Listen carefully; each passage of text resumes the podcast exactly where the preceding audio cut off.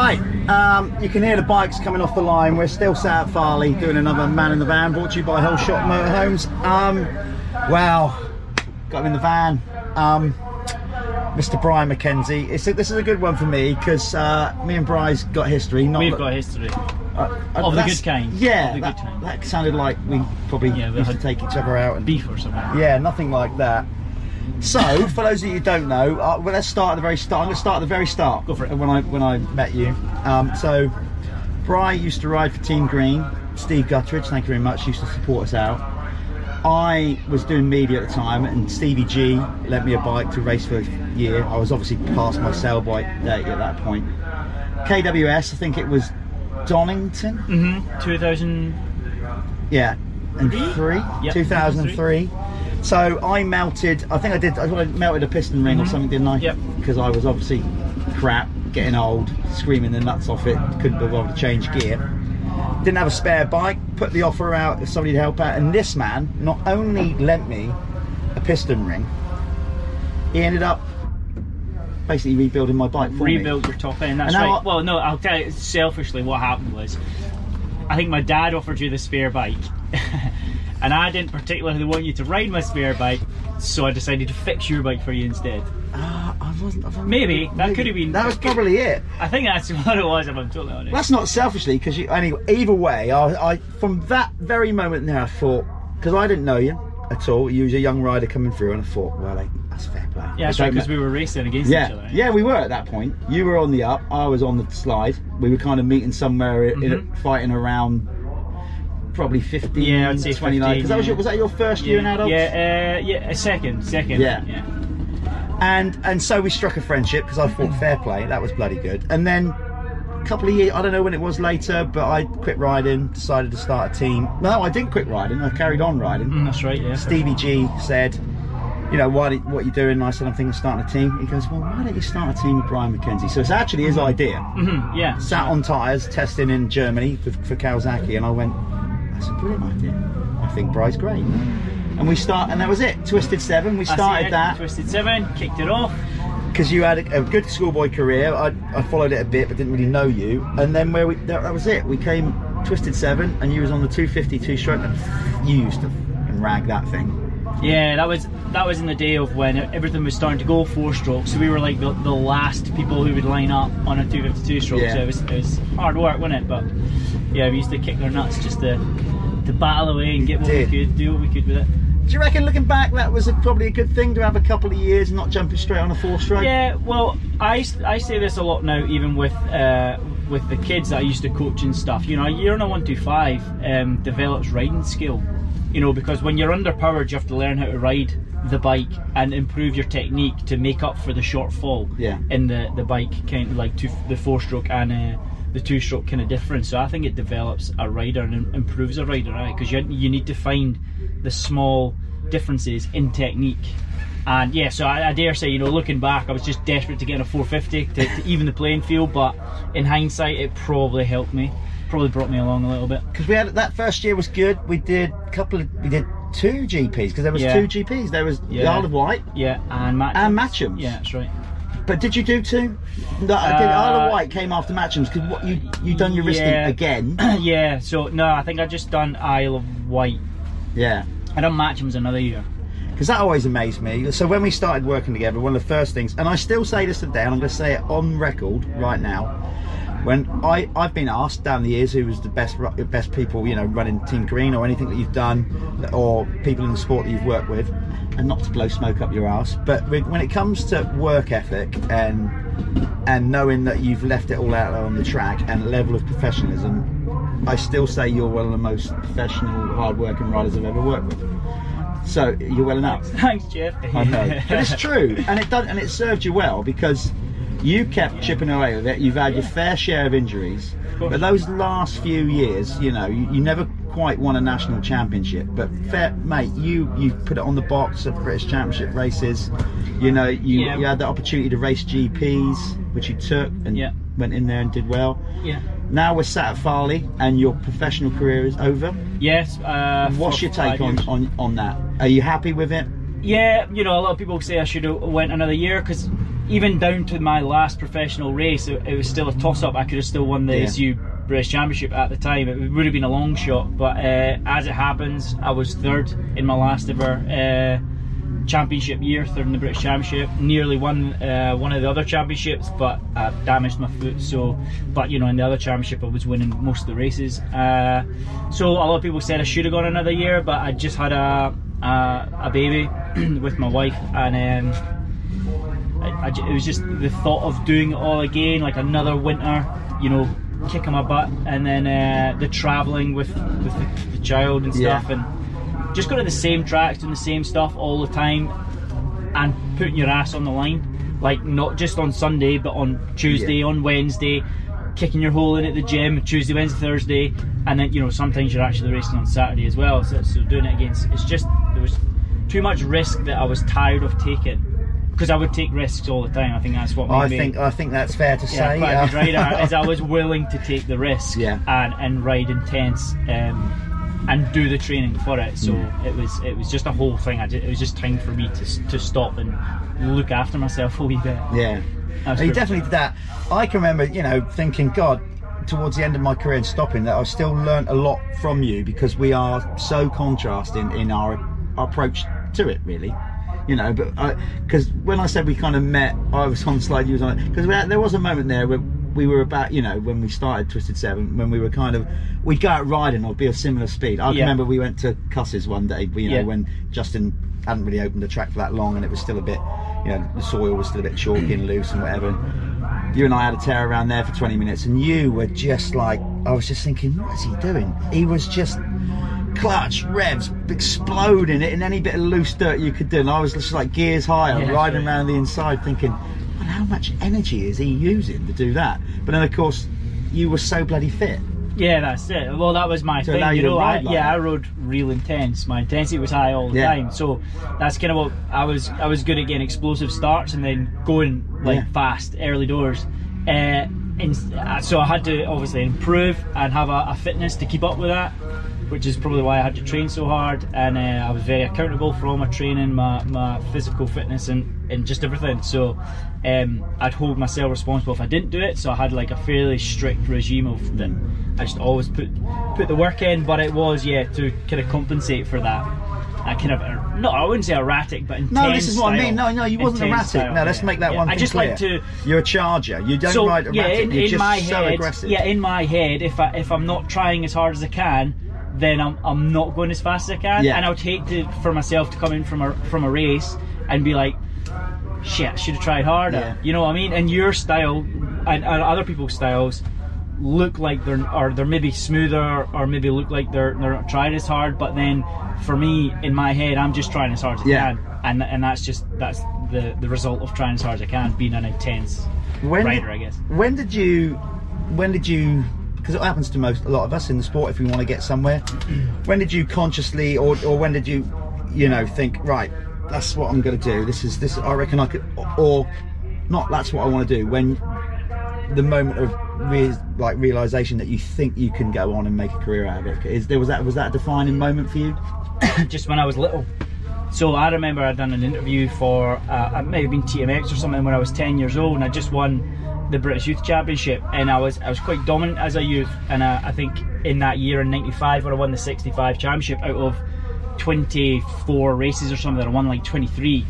You know, so I used to whole shot win, and that was just kind of what I'd done. So from then, I was just that's what I wanted to do. Was that was that on MX World Honda? No, so this was 95 was 60s. sixties. Yeah, and so then that year I, I was, you know, really good, and I just decided then I just liked motocross, and Yeah.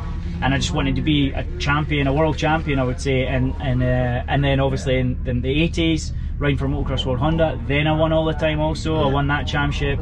Then the very following year, when I went to what was the hundreds back then, but it's the big wheels now, I won in my first year in the big wheels. So then I went straight onto 125. So in terms of youth career, I was like very decorated. I won everything you could win. So I came into the pros uh, like with no other intention other than to make it.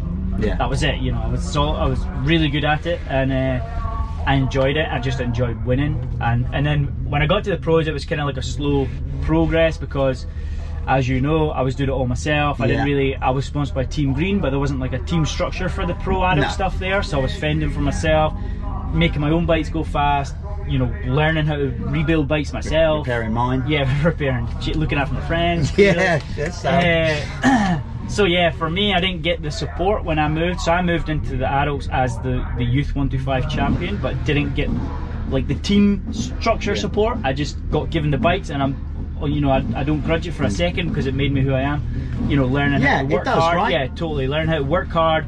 Learn how to build bikes. Strip engines down to a gearbox, like literally nuts and bolts, and, and I think that was good for me in my career long term because Yeah. then I understood bikes, I understood engines, I could, when I was riding, I could analyse problems, give good feedback, um, and that all became, that all was because of the route I had to take to Yeah. get to uh, be successful. Yeah, basically. absolutely.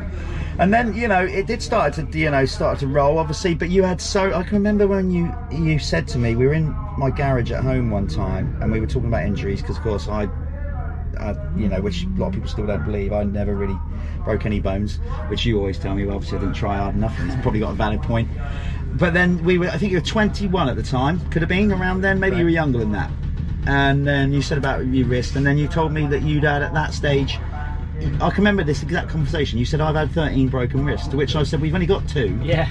And, And that was like at n- either 19, 20, whatever Yeah. old you was. I was like, Jesus Christ. Unfortunately, I've not, I've not accumulated any more since, Since then. then. I- yeah, so I obviously had a, a rough kind of teenage, uh, teenage. But do you think that's is that just bad, a bit of both bad luck, and maybe just because you wanted it so bad at that stage, overriding the classic, you learn by your mistakes. Totally. Well, I mean, it took me a long time to learn. Yeah. Obviously, 13 broken wrists, but nah, I just, I, I mean, I don't know why my wrists took it so bad, but Yeah. I, yeah, I broke my wrists a lot of times. See, I'm amazed that's never slowed you up you No, yeah, I've got a screw in my right wrist, and I've had that operated on uh, once or twice, and it I don't have the flexibility in it as much uh, now as I did when before I done it. But you just learn to adapt, and you just overcome and See, that's one I think you're brilliant at. You, you are, you just uh, you. A lot of people do. They not make excuses. Well, let's call it excuses, right? Yeah. But you, you, you know, I've known some of the pain that you've ridden through, injuries that you've had. Not only do you make excuses, you don't make excuses. You don't even document. You don't even let people know you're injured. Sometimes No, you literally don't even say if somebody having a bad weekend or whatever, and you've been injured, but you won't then use it as you won't even tell anybody you've got an injury, injury, let alone use it as an excuse. No, you just my philosophy is just adapt and overcome. So I mean, wherever you're dealing with, even yesterday, I, I done the same yesterday. I've not raced for God don't, don't know how long. My bike was playing up in uh, in one of the races in in the main race yesterday when I was leading. It was starting to cut out and bog, and, and I thought, ah, shit, that's it, it's done. You know, so I started doing it on lap two, and I just kept riding. I thought, well, see how far I drop back, but I managed to then, again, having known bikes, I managed to figure out what was happening, figure out where it was happening and how it was happening, Yeah. and then I managed to adapt my style, my riding style out there yesterday to suit the problem, to work around it, and I still won the race Yeah. yesterday, and that was because we found out what it was in the end. But uh, yeah, just I mean, while things get in your way? If you're there to line up, then line up to give it a go. You know. The other thing I've always thought, you know, and, that very, I can't remember when this happened, but you're in your shoulder, that, Yeah. the, the what's it called, the muscle that wasted away? Uh, the deltoid. Yeah, mental. Yeah, go on, look at, I mean, look at that, look at, look at it. So you got no muscle or anything Yeah. around there, No. and this is about the time when you were coming through really good, and Yeah. then you had that, you picked up that ride uh, for for Cass, wasn't it, Hon- Yeah. on Honda? That's right. You know, stepping onto a 450, doing GPs, Yeah. And Yes. holding on, holding on. Because, Yeah, so that again, this was another thing. This is an injury, first race of the year, 2000. but that, that's not like something, you know, you've literally got no yes, no. So no, shoulder. I'll show you something because it's on camera actually. So there's there's get to a point um, where so I, I I paralysed the muscle in my shoulder right, and it ended up wasting away, and uh, so I, there was a time when I had it, I couldn't lift my arm up. It was like I could only I remember move that. from my elbow. I was amazed you when you And I was me. so determined to come back to race motorbikes that I just worked at it, worked at it. It took me about three or four months, and then I was able to start lifting my arm up, you know, and that was a massive achievement. because you couldn't even get it past I remember I was in the shower and I lifted up the bar of soap. Right, I swear to God, and I just went straight to the gym. Out the shower, straight to the gym. Started lifting one kilogram weights in the gym, and then uh, in the end, I ended up getting back to riding at some level and uh, and worked around it, learned Yeah. how to work around. So I'll just show you some now. So, for example, when I'm in the driver's seat, right, and I, I le- reach over for my seatbelt, obviously your deltoid kicks in Yeah. when you're at that point. But when I do it with this arm, it gets to a point that my my arm, That has just done that. yeah, so my arm then just falls because the muscles. You're not doing that. No, so I have to. I learn. I taught my arm to operate to lift now using my bicep and my back, right? But it gets to a point where my bicep, my back can't. Can't do it. So see, and that's I- it there. For example, when I go to get a seatbelt on the passenger side, I have to hold my arm like this to get it, Shit. or or I have to throw my arm to try and catch it. And uh, that I Have mean, you just this, been out there tearing about yeah, this is legit. I can't I can't pull this back the same way it fell. I have to drop it out or Oh, pull it back. Mate, that is messed up. So then that was result of an injury, wasting my shoulder and my shoulder paralysed and wasting my shoulder away, and, and that's it now. Yeah, it's just bone. So again, I just learned how to ride with it. I just learned to change. My style just changed. I just learned, and now I've got a bigger back. arm, so yeah, your arm. That's why you go so fast because your Yeah, arm falls back on this, throttle side, This this ride doesn't bend very much, and this arm and that just falls drops. down, yeah. No wonder you go. It's a good job it went the other side. You'd never be able to pull a tear off again in your life. That is crazy. There and you yet go. you still, yeah, you still had this, like, like I said, brilliant career. And then for me, I, I obviously st- you know stopped ra- racing. You moved on, you know, once we stopped the Twisted Seven thing and moved on to other teams and rode, you know, really well and pushed on. And then I always remember um, before you retired, but certainly the last, and I always used to say it on commentary, the last three or four years before you retired. I mean, you were involved with some awesome Yeah. races to watch out on track as a commentator, and I've always bang on about it. But you and you and Nev, Yeah, you know I'm going to bring it up because it just it just seemed impossible. Like no matter which one of you started where on the track, you just kind of knew at some point you're gonna get together, Yeah. and then you're locked in. You couldn't seem to. Some of the battles you two had, Yeah. particularly in the Red Bull. Nev was a grafter and I was a grafter, and that was it. Yeah. You know, we're, we're I think there was only certain speeds you could ride those tracks Yeah. uh, on the equipment we both had. So it was just it wasn't even down to who was the fittest because we were both just grafters, and uh, so it just came down to just knocking them out, just knocking laps out, waiting on a mistake, and we would we would be able, Nev and I would be able to just turn the laps out consistently forever. And it was literally at times just a mistake It was that so would that would separate us, and uh, but we were riding an edge, and we've spoke about it today again. Yeah. So I, I ended up uh, Neville got the better of me off the start in this first race today, Yeah. and I managed to pass him up the top. And then when I was speaking to him after, he was like, "Dude, I just seen you come past," and I thought, "Man," like, and he latched onto me, and he goes, "It was like old times. We were just tearing through the pack." Totally. Uh, yeah, and then uh, you got another two yet as well, which I'm excited I know, about. I know. So yeah, it was it was yeah. Neville and I were just good good racers. Um, I had a lot of respect for him because I knew what, what work he was putting in was the same as mine. Mm. So I couldn't I couldn't not respect the guy because I know I worked hard and I know he he matched me. So uh, yeah, it was it was actually really cool to be involved in something like that. What was the highlight, Brian? Do you reckon for you out of all of it? you know, I'm not necessarily saying a race win or whatever. Just a moment where you, you, you know, I was, you know, when you won your first British, I remember that being a real emotional moment um, because you'd come close a few times before, and it was like monkey off your back that you finally win one of them. But Um, you know, your sort of proudest moment within I don't it. know. I don't know if there's like a, a moment. Obviously, everything you just said, winning races, getting a top ten in MXGP. but see, looking back at my career as a whole, um, sorry, I got something. It's all right. Got- Take a glug. Um, yeah, just just looking back as my, my career as a whole to to have made it, Yeah. made money, survived off motocross, done well, won races. Not that I ever wanted to be famous from it, but you know, was a, was a recognised person. You know, would, would shake people's hands and and stuff, and have these epic races. To have a career because it's so difficult mm. to have a career in motocross. There's just so many people that want to do it, and you know, in this country, there's only really a few that actually make money off it Yeah. and to be one of those guys and have a good go and live the life and tour the country and the world at times I'm proud of that Absolutely. I'm proud so, you- of- so you of should making be. it. Do you think that you know as well? Obviously, because of your work ethic, have, have you? That was also a big part of it, wasn't it? The whole thing, the training. It wasn't just the riding. You you absolutely loved that process Yeah. as well. I love And being then- physically fit yeah. Yeah. I liked training I like the euphoric feeling after really beasting the gym Yeah. you know like Yeah, I, I don't, sometimes well know. going to the gym was hard Yeah.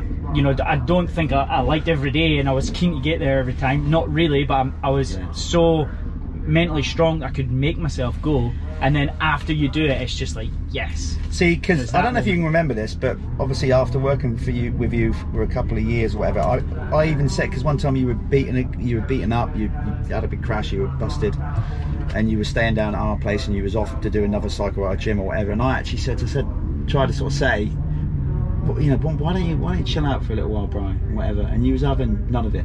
No. You went off and did whatever you did, run or whatever. And I said to BC, you know, that's mad. Like, and he said, well, you won't change him. That's how he is. I just liked it. I just wanted to be. I just, like I said, I held myself accountable. Yeah. So if I missed a day's training, I felt bad for it. Mm. So even though I didn't want to do it, like I said, I'd still do it and then feel great afterwards, and then go to bed at night Bonkers. fairly assured that I've done my bit. Well, you've definitely done that. Right, you've got to go. Yeah, Right, I've got just very, very quickly before Yeah. you go. Then, right. So you you won the opening Poplamoto, the Yeah, qualifier. yeah. You've just been part of the Legends Parade. First Yeah, I time know, here. first- first time here, time here. He's already legend, he's yeah. already a VMX legend. Uh, so what we what you beat Billy? Let's just quickly Yeah, talk very yeah, quickly yeah. talk about that move in the qualifying race uh, yesterday. The one we spoke about when you went round the outside. Oh yeah, no, that was in that was in Was the main the main race. race? Yeah, so I didn't Oh. actually get a brilliant start. I wish was I about, filmed I was it. about seventh or eighth, and then I blitzed around the outside of him, like really close Sweet. to Oh, mate. round the outside of him one turn, bomb dive somebody else on the next turn, made my way through to, to the lead. eye, Especially so- after the smack talk, which I know is Yeah. a bit of banter and everything, a bit of fun. yeah, he of course you believes it. He believes it. Does he? yeah. So listen, yeah. So what do you reckon these, these final two then? Going to get the job done again? You Yeah, it- just need out the start. I got a terrible start on that one there today, Stalled and, it. and having no warm up this morning, just went as fast as I could to begin with. Uh, got into third, stalled it. As soon as I stalled it, the heat hit me. I just arm pumped up to death and finished 12th. But so in this next one, I just need good starts, and I think I'll be somewhere near the front again. Like I say, I, I got a bad start there. I think it was like 11th or 12th, and I still Yeah. got up to third within a few laps. So, So I is this still, it? Is it, are you going to be back? Uh, yeah, if I'm invited, somebody needs to put me on team. Right. give me a okay, bike. Yeah, yeah. And give you a I'm bike. it. give you a bike. Yeah. Well, look, going to. It's so good to catch up with you, man. Um, yeah, it's brilliant to see you back out there as well. So hopefully you'll be back every year. Yeah. I'll come up and see you soon. I know I keep saying it, but I'm going to stay at his Yeah. caravan now. He's got a caravan. He Yeah. doesn't live in a caravan. He's No, got. Yeah, I just, just- make that. I, will- I just want to make that clear. He's not. He's not a motocross rider that is, didn't make enough money to not live in a house. All right, go and do your thing. Nice one. Nice one, Brian. I'll speak to you later on. Brian McKenzie, there you go. Good to catch up with my old sparring partner. Um, I'm going to go and try and grab somebody else here for Man in the Van, whether I will or not. It's pretty hectic here at the Vets Motocross des Nations, and it's bloody hot too. Um, so I'll try and get some more uh, legends in there, people I, I meet. But in the meantime, if I don't, uh, I'll be trying to do some more throughout the winter. Uh, and other events coming up. So thanks for tuning in. I hope you enjoyed that conversation with Bry. I'm going to get back out there with an ice cream and watch Bry and the rest of them go at it. Take care, everybody. I will see you soon. Thanks for watching.